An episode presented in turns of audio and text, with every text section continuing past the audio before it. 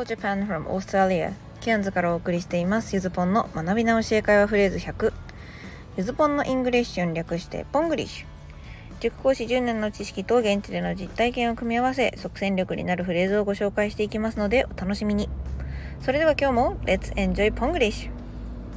さて前回は疲れてそうな相手にかける一言をご紹介しましたね。クマができてるとか、背中が丸まってるとか、見た感じ疲れてるねというフレーズでした。You look tired 言えましたか？さん単語目はね、happy, excited, sad など感情を表す単語に入れ替えれば相手の様子を描写することができるんでしたね。そして後半は同じように語感を使った様子を表現できる動詞をご紹介しました。これって動詞でもいいんだっていう単語もね、あったんじゃないかなと思います。さて、そして今日はちょっとね、懐かしい単語たちを使ったフレーズをご紹介します。一旦、えー、日本語訳はなしでご紹介します。意味を考えてみてください。It's on me. It's on me.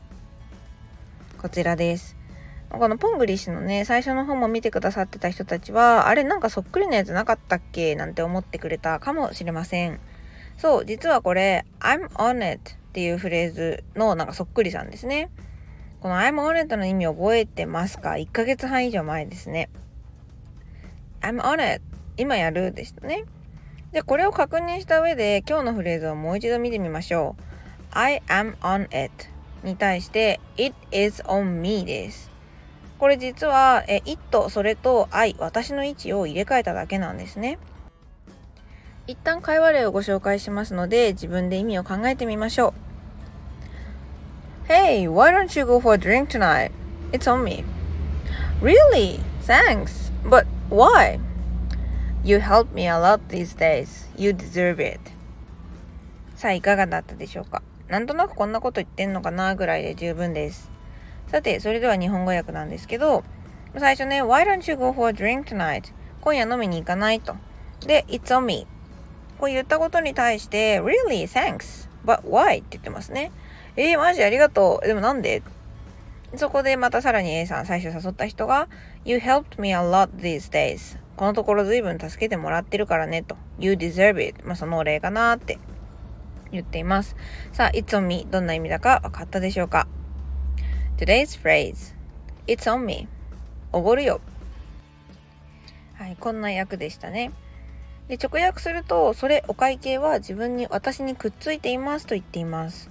まあ、イメージとしては自分と相手の間にお会計がねこう真ん中に置いてある状態を想像します。でこれを真ん中でパッて分けるんだったら割り勘で、どちらかが持つんだったらその人の方に伝票がくっつく感じですね。だからオンを使ってるよというわけです。どうでしょう、大体分かりましたか？実はこの大体がポイントです。人間って会話の時に無意識に先読みや聞き取れなかったところの補足をして話をしています。だから無理に全部聞き取ろうと思わなくていいんですね。だいたいこんなこと言ってんだろうなって分かれば大丈夫。さてここからはプラスアルファのコーナーです。今日のタイトルはアブラカダブラ。はい、この呪文ですね。なんでこの呪文をタイトルにしたかというと、同じような呪文に聞こえる表現をご紹介しようと思ってるからです。表現というかね、フレーズだね。それがね、曖昧ミーマインなんですけど、チチンプイプイとかみたいな音に聞こえません？でもちろんこれ呪文じゃなくて I, my, me, mine っていうあの代名詞というやつですね。まあ、中いちで暗記させられたけどいまいちよく分かってないという人の方が大半なのかなと感覚では思っています。まあ、そもそもこんなの覚えてないって人もいるでしょう。多分それはですね、理屈が分かってなかったから根付かなかった、もしくはもうもちろん使わなかったから定着しなかったっていうね、まあ、理由を至ってシンプルなのかなと思います。これ簡単に言うと、私という単語にどの助詞、はとかがとかね、をつけるかを表しているものです。Iだったら私って単語にはとかがをつけてるよね。二つ目のI my me my二個目だったらのをつけるよね。三個目だったらおとかにだよね。四つ目だったらのものだよねと。まああのこれ絶対にこうだよって言えるわけじゃないからちょっとややこしいんですけど、まあ、多分こういう風に覚えたんじゃないかなと思います。で、日本語はこの助詞ってやつがあるので、私って単語にどれかひらがなを足せばいいんですけど、英語にはこの助詞がありません。だって愛に P つけたら私和になって、愛に B つけたら私Oになるとかね、そういうことじゃないのでね。だから単語自体のスペルが変わってしまうわけです。で、まあ、直訳気味にはなっちゃってるんですけど、それぞれ使い方の例文はノートに載ってるので、よかったら見てみてください。基準としては参考になると思います。簡単にこの文法的な説明をしておくと、この表で覚えた一つ目は主格といって主語になるやつです。役割が主語ですね。後ろに動詞がきます。そして二つ目 I my me mine の my は所有格といって、まあ、持ち主を表します。で、この持ち主なんですけど、私の何なのかまで言ってほしい所有格ですの、ね、私ので終われないやつで、みっつめが目的格といって何々される側になります。なので、えー、I like him 彼を好むとかね、彼、まあ、日本語だと彼が好きになっちゃうんですけど、この目的格がちょっと実は一番混乱するんですよね。なんでかっていうと、この「お」も「に」もつかない時もあるからです。で、まあ、よく私が中学生にした時は、主語か持ち主じゃないならみっつめぐらいに思っとけばいいよって言ってます。 I my me mine の I は主語で、 my と mine、まあ、his と his、 her と hers とかってどっちも持ち主表してるって意味では一緒なんですね。ってことはそれ以外全部が目的格になるので、そのぐらいの気持ちで覚えといてもいいのかなと思います。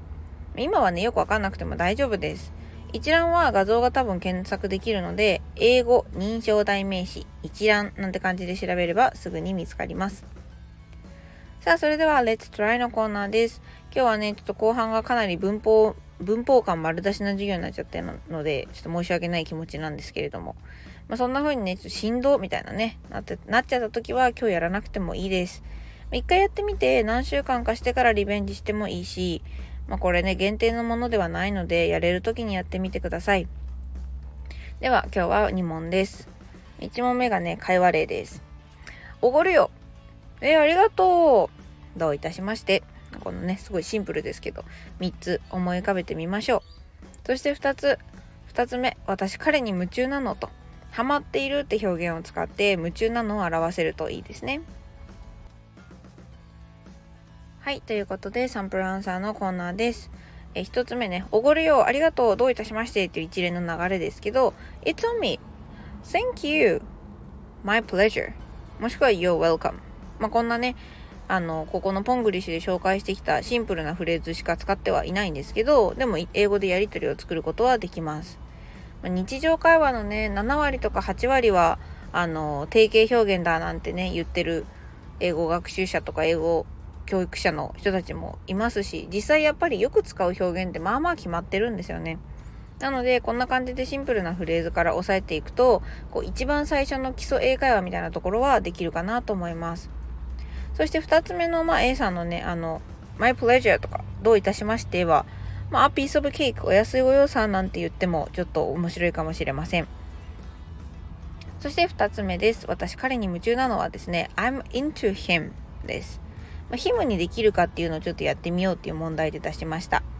で、普段の会話の中だったら I'm into ramen とか I'm into seaweed salad I'm into Johnny's なんて感じでですね、ハマってるアイドルだったり好きなものを入れても楽しいと思いますよ。